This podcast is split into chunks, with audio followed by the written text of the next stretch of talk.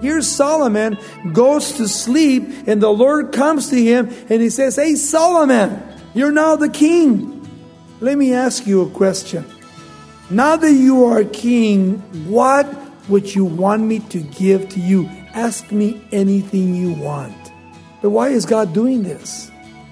Because God is testing the heart of Solomon.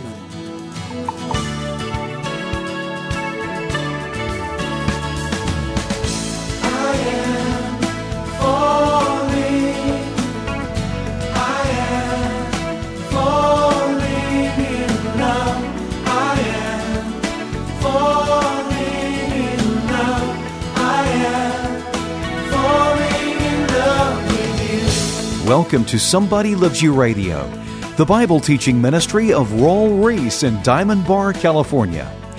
It's good to have you with us for Raul's continuing study of First Kings and inspiration from the life of King Solomon. We'll see that when God gave Solomon the opportunity to ask for anything in the world, he requested wisdom, and his life was tremendously blessed as a result. We'll get encouragement to seek God's counsel in the reading of His Word. Here's Raul Ries now in First Kings chapter three. Verse five.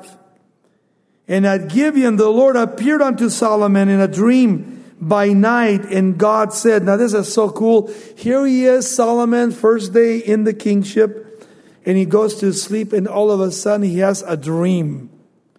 And in this dream, God comes to him. I don't know if you've ever had any dreams, not because you ate In-N-Out hamburgers or Mexican food.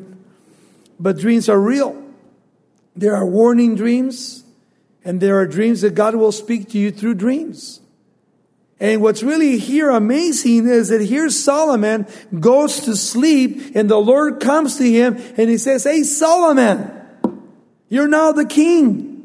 Let me ask you a question.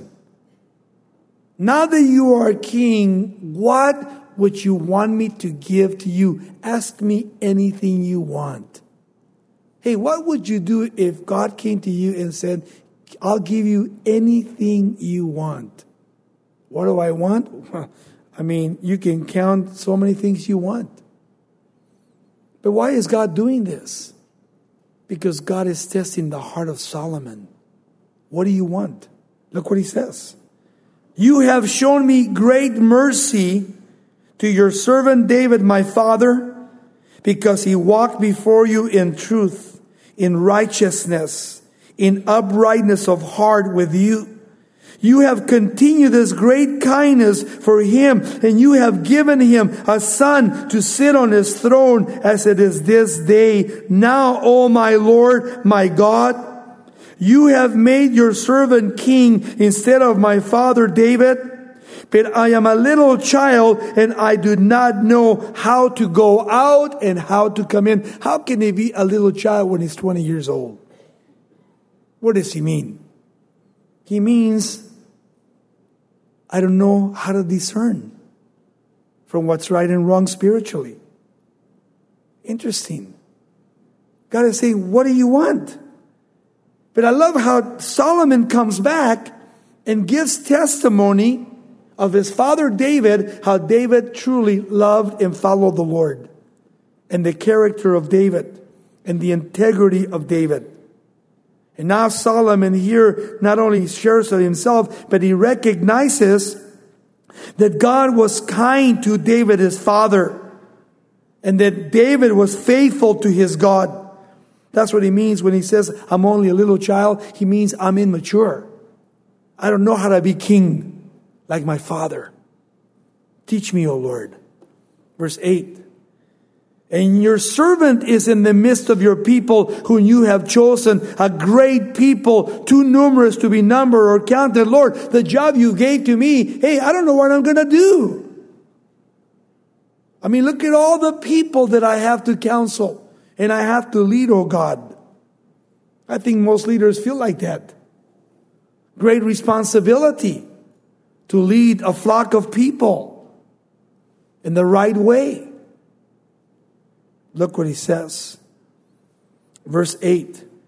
And your servant is in the midst of your people whom you have chosen, a great people, too numerous to be numbered or counted. Therefore, give to your servant an understanding heart to judge your people, that I may discern between the good and the evil. For who is able to judge this great people of yours? Notice that he did not pray for spiritual discernment, but for what?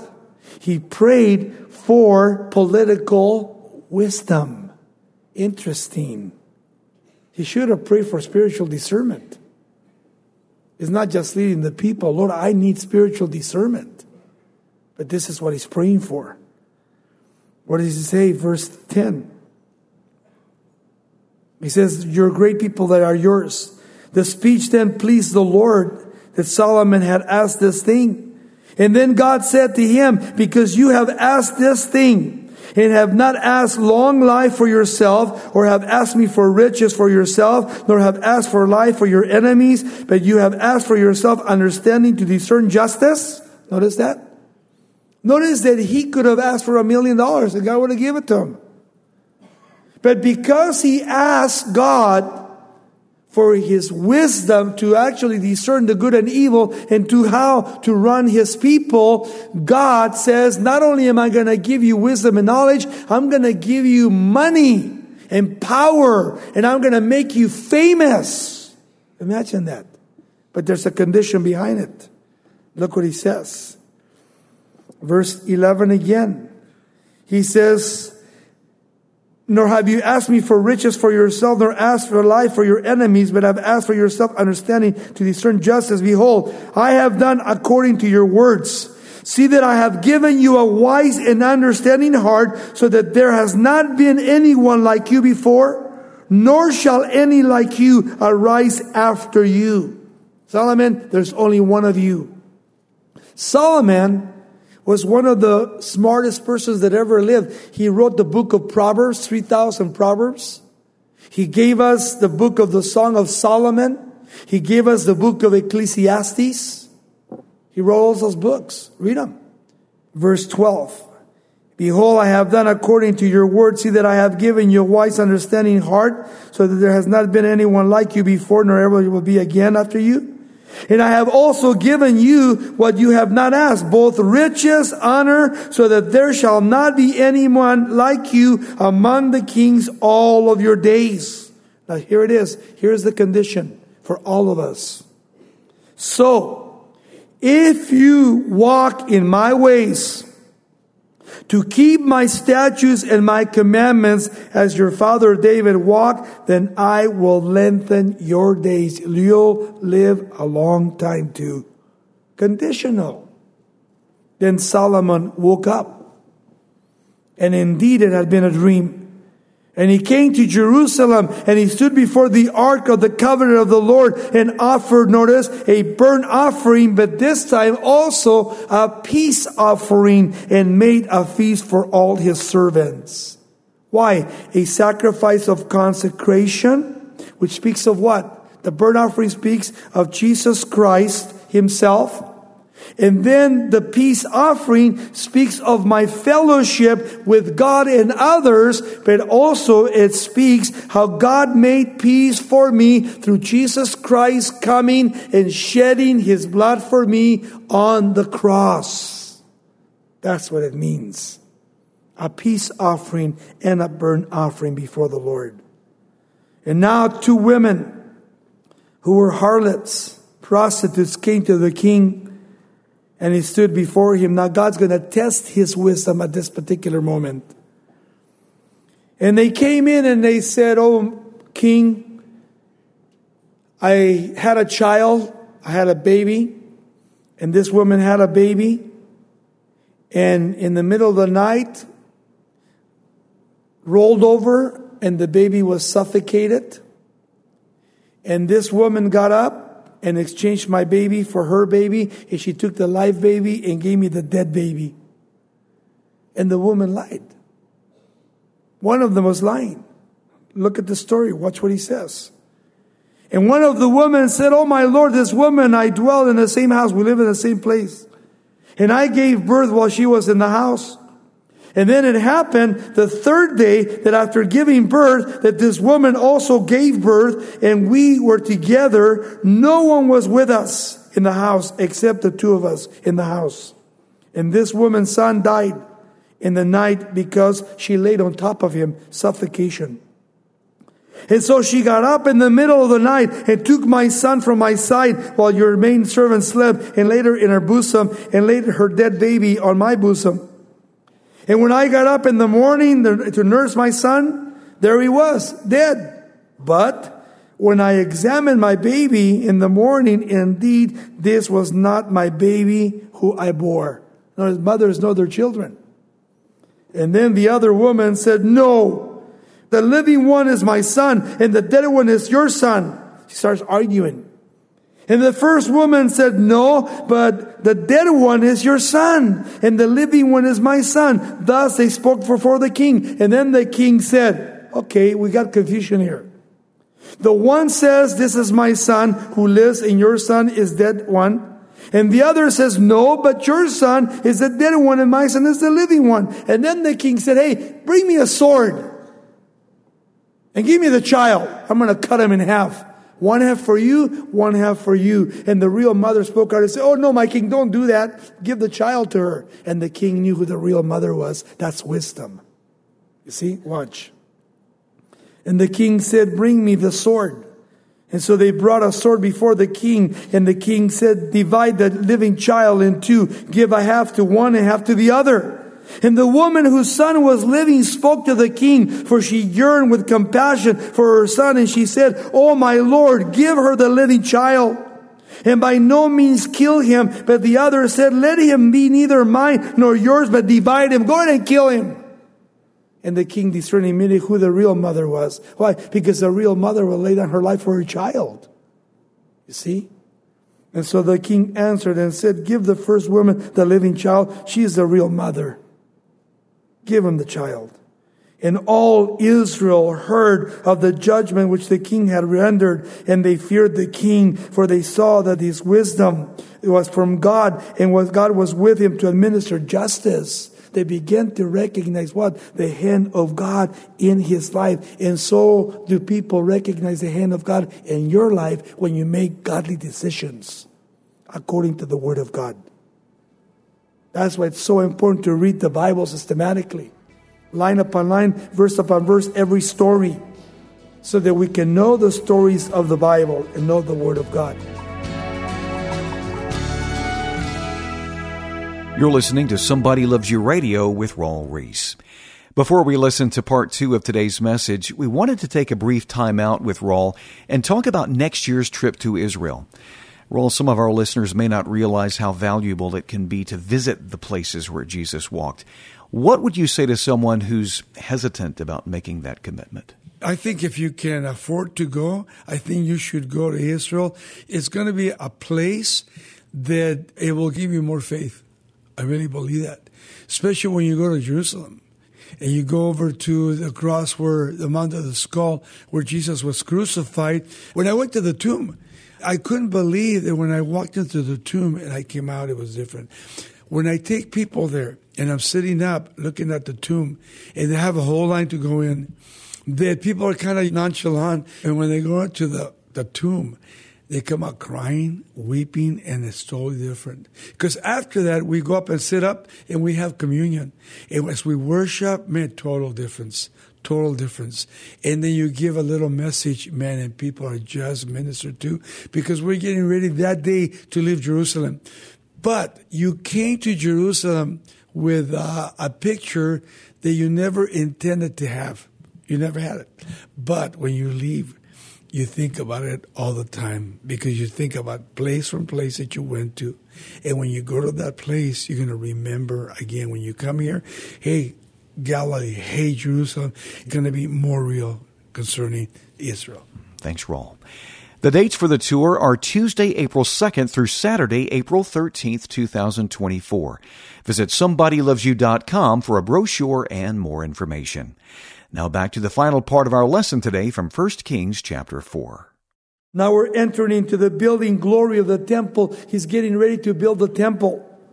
Notice. he says again as he's entering in in chapter four, verses one.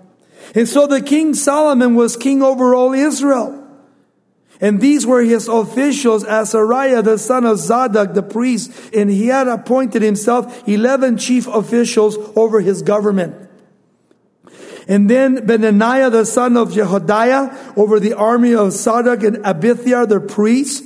And then Azariah, he was in charge of the palace, over the household. And Adoniram, he was uh, supervisor of the forced labor, the non-Israelis, those that were non-Jews, to put them to work. The son of Abda, over the labor force. And Solomon had twelve governors over all Israel who provided food for the king and his household. Each one made provision for one month of the year. These are the names of Ehud. They only work one month and they prepared for eleven months. Imagine, just to take care of Solomon. These are their names: Ben-Hur, not the one from the movie, in the mountains of Ephraim; Ben-Derek, and Makass, and Shavim, Beth-Shemesh, Elam-Beth-Hanan, and Behesheth, and Aruboth. To him belong Succoth and all of the heifer. And then Ben-Abinadad, and also regions of Dor. He had Tifat, the daughters of Solomon, his wife. He says, and Bana, son of Ahilul, in, ah, man, forget that name. And Megiddo, and all Bethshean, and which is besides Soretan, below Jezreel, speaking of the valley of Megiddo, from Bethshean to Ala Abel Mehala, as far as the other side of uh, Jokenem, and Ben uh, Giver, in Ramoth Gilead. To him belong the two towns of Jer, the sons of Manasseh. In Gilead, to him also belong the region of Argob. And Bashan, sixty large cities, which walls of bronze and gates of bars. And Ahinadad, the son of Edo. And Mahaim. And Ahias. And Naphtali. He also took uh, Basemath, the daughter of Solomon, his wife. And Bana, uh, the son of Hushai. And Asher, and Aleph. And Jehoshaphat, the son of Pura, and Ishkar, and Shimei, the son of Elah, and the Benjamin, Geber, and the son of Uri, and the land of Gilead, of Gilead, and the country of Sihon, king of the Amorites, and Og, king of Bashan. He was the only governor who was the land. Whoosh, over with those names. Man, that's a lot of names. Verse twenty. And Judah and Israel were all numerous, and the sand of the sea, and the multitudes eating and drinking and rejoicing. So they're all very happy now. And so Solomon reigned over all the kingdoms from the river of the land of the Philistines, as far as the border of Egypt. And they brought tribute and served Solomon all the days of his life. Now remember, when David was king, there was wars all the time.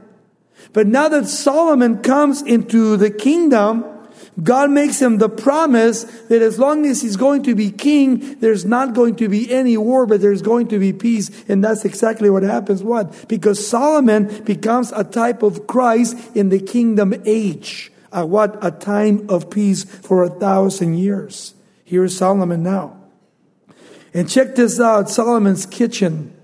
And now Solomon's provision for one day, one day, was thirty quarts of fine flour, one hundred eighty-five bushels of flour, sixty quarts, three hundred seventy-five bushels a meal, and ten fatted oxen, twenty oxen from the pasture, one hundred sheep, beside deer and gazelles and roebucks and fatted fowls.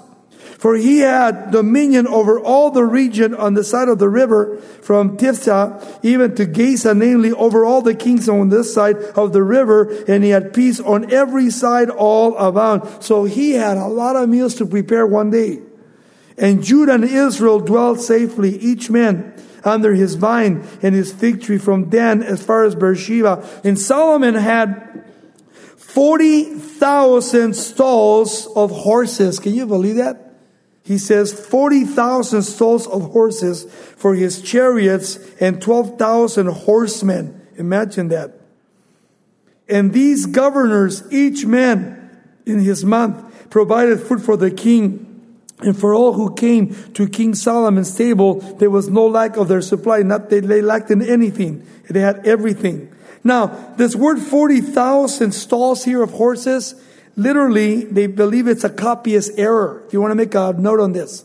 Literally, it should read four thousand horse stalls.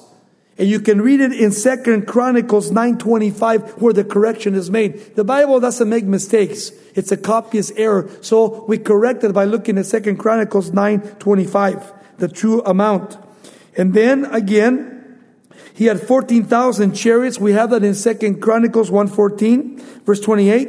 And they also brought barley and straw in proper place for the horses and stilts, each man according to his charge. And God gave Solomon wisdom and exceeding great understanding and largeness of heart like the sand of the seashore. And thus Solomon's wisdom excelled the wisdom of all the men of the east and all of wisdom of Egypt. For he was wiser than all the men of Ethan, which Ethan was the guy that wrote Psalm eighty-nine, uh, the Esrite. And then Heman was the one that wrote Psalm eighty-eight. And then Chaskol and Darda, the sons of Mahol, and his fame was all surrounding nations. We know nothing about them. Then he spoke three thousand proverbs, and his songs were one thousand five. Imagine that. So he wrote the book of Proverbs and the Song of Songs. Now, I would recommend, people ask me, how do you read the Bible? I would recommend that you take the Bible and you kind of break it up a little bit. In the mornings, I like to do is I like to read like my proverb for that day, what day it may be, today's dates, I read that proverb. And then I read through the Bible, and so I'm reading right now in the book of, um, in the book of Exodus. And then I read my devotionals, and then I spend time in prayer. In the evening, I like to read the Psalms before I go to bed. And also a chapter from the New Testament, start with Matthew. This way you're reading systematically, and you can read the Bible in one year, twice all the way through, if you read it like that. Because you should be reading the Bible at least once a year, all the way through. And if you haven't done that, you need to do it. Why? Because the Proverbs will give you wisdom, the Psalms will give you comfort, and then reading through the Bible will give you the knowledge and the wisdom and to understand the stories, and you can apply the knowledge and the wisdom by the things that you read, and even in your own life, the things that you're facing in your own life tonight. That's how to read the Bible. So I recommend that always.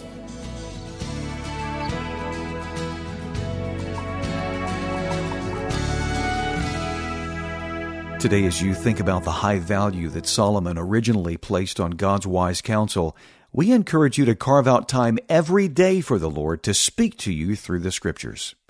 You're listening to Somebody Loves You Radio with Raul Ries.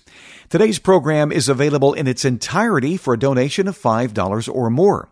If you'd like to get your copy, just call us at eight hundred, six three four, nine one six five and ask for the lesson from First Kings chapters three and four. We'd also like to offer you Raul's book, titled Sin, the Root of All Evil, illuminating the righteous, abundant life that God desires for you. This resource will further challenge you to look to the Bible for instruction and strength. You'll also learn how to identify and weed out weaknesses that leave you vulnerable to spiritual attack. Contact us today to order Raul's book titled Sin, the Root of All Evil. To make your purchase, visit somebody loves you dot com or call eight hundred, six three four, nine one six five and we'll send your copy for a gift of eight dollars plus shipping and handling. That's eight hundred, six three four, nine one six five.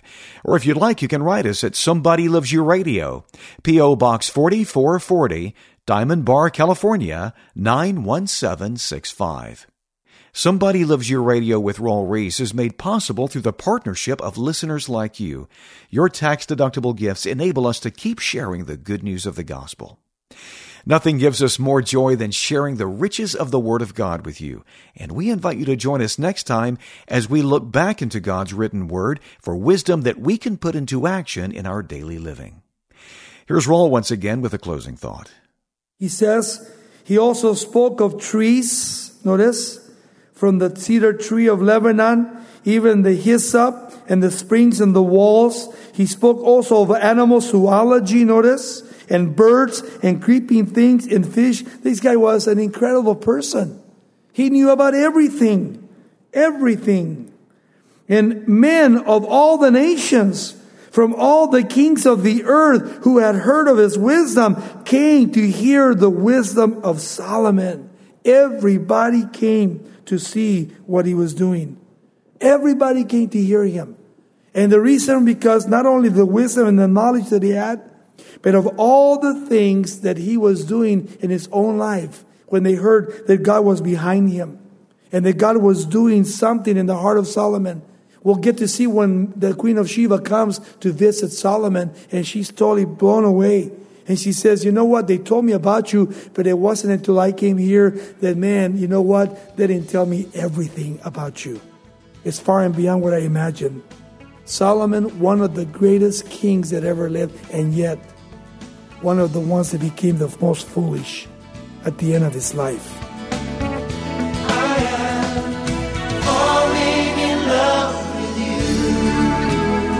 This program is sponsored by Somebody Loves You Radio in Diamond Bar, California.